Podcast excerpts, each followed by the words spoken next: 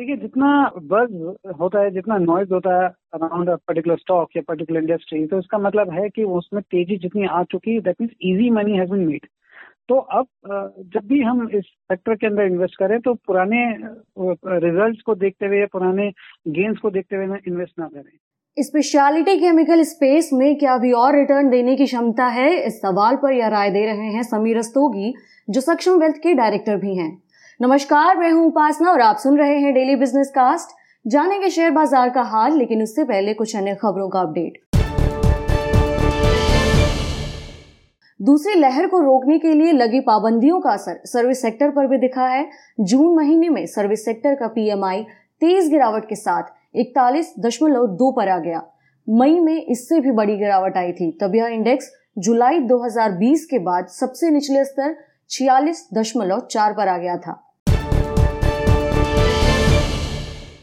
जोमेटो की सबसे बड़ी स्टेक होल्डर इन्फोएच ने ऑफ़र फॉर सेल घटाकर आधा कर दिया है। कंपनी पहले जोमेटो के इशू में 750 करोड़ रुपए का ऑफ़र फॉर सेल लाने वाली थी। हालाँकि अब कंपनी ने इसे घटाकर 375 करोड़ रुपए कर दिया है। सेबी ने जोमेटो को इशू जारी करने की मंजूरी दे दी है। कंपनी का आईपीओ जुलाई में आ सकता है। ईंधन की कीमतें लगातार दूसरे दिन बढ़ी हैं। दिल्ली में आज पेट्रोल 35 पैसे महँगा हुआ है। इस बढ़ोतरी के बाद यहाँ पेट्रोल निन्यानवे रुपए छियासी पैसे प्रति लीटर पर पहुँच गया है। हालाँकि आज डीजल के दाम नहीं बढ़े हैं। राजस्थान और मध्य प्रदेश में पेट्रोल 110 रुपए लीटर के पार निकल चुका है। अंतर्राष्ट्रीय बाजारों में रौनक से चमके सोना और चांदी। दिल्ली में सोमवार को गोल्ड उनहत्तर रुपए की मामूली बढ़त के साथ छियालीस हज़ार चार सौ आठ रुपए प्रति दस ग्राम हो गया। वहीं चांदी दो सौ इक्यावन रुपए की तेज़ी के साथ उनहत्तर हज़ार पैंतीस रुपए प्रति किलोग्राम पर बंद हुई। अब चलते हैं शेयर बाज़ार की तरफ़। हफ़्ते के पहले कारोबारी दिन शेयर बाज़ार मजबूती के साथ बंद हुए। बीएससी का सेंसेक्स तीन अंकों के उछाल के साथ बावन पर बंद हुआ। एनएससी का निफ्टी कारोबार बंद होने पर 112 अंकों की मजबूती के साथ 15,834 पर रहा। सेंसेक्स के 30 में से 24 शेयरों में मजबूती आई जबकि निफ्टी के 50 में से 36 शेयर बढ़त के साथ बंद हुए। आज लार्ज कैप शेयरों के अलावा छोटे और मझोले शेयरों में भी जमकर खरीदारी हुई। निफ्टी का मिड कैप इंडेक्स करीबन आधा फ़ीसदी उछला, जबकि स्मॉल कैप में शून्य दशमलव सात नौ प्रतिशत की मजबूती आई। सेक्टर इंडेक्स में सबसे ज़्यादा करीबन पौने तीन फ़ीसदी का उछाल निफ्टी रियल्टी इंडेक्स में आया। लाल निशान में बंद होने वाला अकेला सेक्टर इंडेक्स निफ्टी आईटी रहा। शेयर बाज़ार के हाल पर विस्तार से चर्चा करने के लिए चलते हैं समीर रस्तोगी की तरफ़। समीर जी बहुत बहुत स्वागत है आपका। सर, आज हफ़्ते का पहला ट्रेडिंग सेशन था और अच्छे नोट पर क्लोजिंग दी है बाजारों ने। बाज़ार को पॉजिटिव क्यूज कहाँ से मिले? नमस्कार पार्थ जी। तो पॉजिटिव क्यूज तो काफ़ी थे आज बट मुझे लगता है कि उसमें सबसे बड़ा पॉजिटिव क्यू एक काफ़ी बड़ा एफ़ है, जिसने कल इंडिया फोकस पोर्टफोलियो अपना अनाउंस किया। उन्होंने जो अपना पोर्टफोलियो नया बनाया, उसके अंदर बैंक्स और रियल एस्टेट स्टॉक्स को एक खास जगह दी।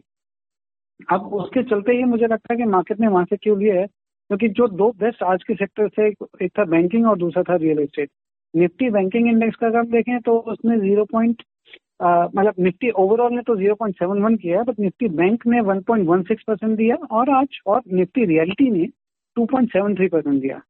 तो कहीं ना कहीं आ, मुझे लगता है क्ल्यूज वहीं से आए हैं. डीएलएफ आज का आ, सबसे प्रॉफिटेबल स्टॉक रहा। 3.68 परसेंट पे बंद हुआ S B I one point nine two पे और आईसीआईसी वन फाइव परसेंट पे। तो ये होना चाहिए। बाकी वैसे मेटल और इंफ्रा में भी आज काफ़ी मोमेंटम देखी। जी। सर, आपने बात की कि पोर्टफोलियो उन लोगों ने अपने डिक्लेयर की जिसमें बैंकिंग और रियलिटी शेयरों को उन्होंने स्पेस दिया है। क्या आप बैंकिंग शेयरों का जो फंडामेंटल्स है, वो देखते हुए निवेशकों को सलाह देंगे इसमें निवेश करने की या फिर अभी दूर रहने की सलाह देंगे? देखिए, इसमें सिलेक्टिव होना पड़ेगा। मैं इस तरह से बैंकिंग सेक्टर में मैं इस तरह से अप्रोच करूँगा। जिन भी बैंक्स में, मैं मैं पीएसयू बैंक्स में सिर्फ़ एसबीआई तक ही सीमित रहूँगा, शायद उसके आगे नहीं जाऊँगा। प्राइवेट में जहाँ पे हमें कॉरपोरेट लेंडिंग दिखती है, वहाँ पे मुझे पोटेंशियल लगता है। जहाँ पे रिटेल बैंकिंग है, वहाँ पे थोड़ा सा मुझे रिज़ल्ट म्यूटेड लगते हैं कुछ टाइम तक। सर, एक बड़ी चाइनीज़ स्टील कंपनी है, उसने अपना प्रोडक्शन थर्टी परसेंट तक घटाने की बात कही है। क्या चीन, जो सबसे बड़ा एक नेट एक्सपोर्टर रहा है स्टील का, वहाँ से अगर प्रोडक्शन घटता है तो उसका इंडिया पर इम्पैक्ट पड़ेगा? प्लस स्टील शेयरों में क्या कुछ प्रॉफिट कमाने के लिए स्पेस दिख रहा है अपमूव साइड में? जी सी, देखिए चाइना करीब करीब 80 परसेंट विश्व का स्टील प्रोड्यूसर है। और अगर चाइना ऐसी कुछ अनाउंसमेंट करता है कि स्टील की प्रोडक्शन कट करनी है तो डेफिनेटली इसका एक ग्लोबल इम्पैक्ट आएगा तो इसमें इंडिया का भी फ़ायदा होगा। चाइना की जो मैक्रो पॉलिसी नई है, वो उसके तहत वो पूरी का पूरा मैन्युफैक्चरिंग अपना एनर्जी एफिशिएंट और एनवायरमेंट फ्रेंडली वे में की तरफ़ ले जाना चाहते हैं। तो स्टील एक एनर्जी कंज्यूमिंग इंडस्ट्री है। इसके लिए धीरे धीरे वो अपना स्टील प्रोडक्शन कम करेंगे। इसका अभी इमीडिएट इम्पैक्ट ये आया है कि अगर हम शंघाई कमोडिटी इंडेक्स पे भी देखेंगे तो स्टील के प्राइसेस जम कर गए वो अगर वहाँ पे कर गए तो वो ग्लोबली भी जम करेंगे। तो उसका फ़ायदा इंडियन प्रोड्यूसर्स को मिलना चाहिए और आज अगर टाटा स्टील का प्राइस करीब 1.87 परसेंट बढ़ा है तो शायद वो उसी की वजह से बढ़ा हो। जी। आ, सर इस हफ़्ते पहले तिमाही के नतीजे आने शुरू हो जाएँगे। क्या कंपनियों के नतीजे निफ्टी और सेंसेक्स दोनों में एक और बड़ी रैली लाने की कैपेसिटी दिख रखते हैं? पहली बात तो हमें ये ध्यान में रखना पड़ेगा कि ये ये ये क्वार्टर बहुत अच्छा हो सकता था बट क्योंकि हमने इसमें कोविड की सेकेंड वेव देखी है तो वो जो कि काफ़ी हार्श थी। तो काफ़ी रिस्ट्रिक्शंस रही हैं लोगों की अपनी स्पेंडिंग को लेकर। तो ओवरऑल रिज़ल्ट मेरे को इस तिमाही के थोड़ा सा म्यूटेड ही लग रहा है, थोड़ा सा डिसअपॉइंटिंग रहेगा। हाँ लेकिन उसमें आईटी अपवर्ड सरप्राइज़ कर सकता है। मेरे को रियल एस्टेट से भी उम्मीद है, क्योंकि रियल एस्टेट में वॉल्यूम धीरे धीरे बढ़ रही है, वहाँ पे भी सरप्राइज़ हो सकता है। डायग्नोस्टिक लैब्स जो हैं, वो सरप्राइज़ कर सकती हैं। तो मिले जुले आएँगे बट ओवरऑल बहुत ज़्यादा एक्साइटेड नहीं हो इस क्वार्टर को लेकर जी। सर एग्री कमोडिटीज खासकर पॉम ऑयल की कीमतों में कुछ नरमी आई है। इसका फ़ायदा किन स्टॉक्स को मिल सकता है बाज़ार में? जब हम पाम पाम ऑयल की बात करते हैं तो हाँ अभी जो मे का लेवल था, उससे करीब करीब तीस परसेंट प्राइस का करेक्शन आया, जो कि अपने आप में एक बड़ा करेक्शन है। लेकिन अगर हम पूरे साल भर में देखें तो पिछले साल जून के महीने में और अभी जुलाई के महीने में आते आते अभी भी ये जो करंट पाम ऑयल का प्राइस है, वो करीब चालीस परसेंट ऊपर है। लेकिन ठीक है, रिलीफ तो फिर भी है ही। अब पाम ऑयल काफ़ी चीज़ों में यूज़ होता है डेली नीड्स की इंस्टेंट नूडल्स में यूज़ होता है शैम्पूज में यूज़ होता है डिटर्जेंट में यूज़ होता है। तो जो मेन बेनिफिशियरी कंपनीज़ रहेंगी, वो नेस्ले और पीएनजी यूनिलीवर इस तरह की कंपनीज़ रहनी चाहिए। जी सर स्पेशलिटी केमिकल स्पेस पर आपका आपकी राय लेना चाहूँगी। पिछले कुछ समय में ये इस स्पेस में काफ़ी शानदार तेज़ी दिखी है। क्या आपको लगता है कि कुछ स्टॉक पीक आउट हो चुके हैं? कैसे अप्रोच करेंगे आप इस सेगमेंट को? देखिए जितना बज होता है जितना नॉइज़ होता है अराउंड पर्टिकुलर स्टॉक या पर्टिकुलर इंडस्ट्री तो इसका मतलब है कि उसमें तेज़ी जितनी आ चुकी है that means easy money has been made तो अब जब भी हम इस सेक्टर के अंदर इन्वेस्ट करें तो पुराने रिजल्ट्स को देखते हुए पुराने गेन्स को देखते हुए इन्वेस्ट ना करें। गोइंग फॉरवर्ड ऑफ़ कोर्स मतलब डिमांड देखिए अभी भी स्पेशलिटी केमिकल्स की रोबस्ट है। uh, ये लॉन्ग टर्म स्टोरी है। uh, लेकिन एग्ज़ाम्पल के लिए कि दीपक नाइट्राइट ने अगर एक साल के अंदर 400 परसेंट का मुनाफा दिया तो क्या अगले साल वो 100 परसेंट दे सकता है?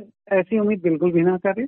There are logistical issues also oil के प्राइसेस बढ़ गए हैं।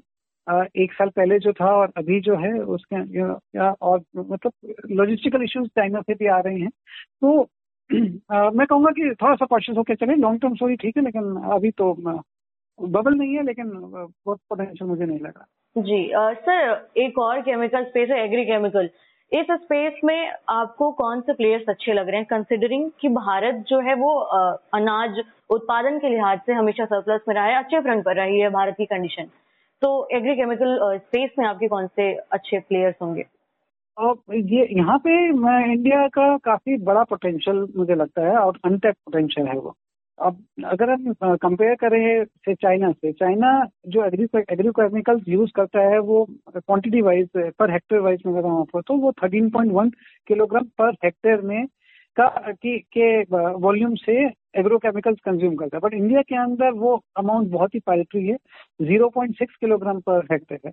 तो कहीं ना कहीं हमें बहुत कैचअप गेम करने की ज़रूरत है। India already fourth largest producer है वर्ल्ड वाइड एग्रोकेमिकल्स का नंबर वन यूएस है फिर जापान फिर चाइना और, हमारे यहाँ कंपनी जैसे Bayer crop science B S F Rallis India ये कंपनीज़ कंसिडर की जा सकती हैं. लेटेस्ट जो था इंडियन पेस्टिसाइड जो कि अभी अभी लिस्ट हुआ है आज.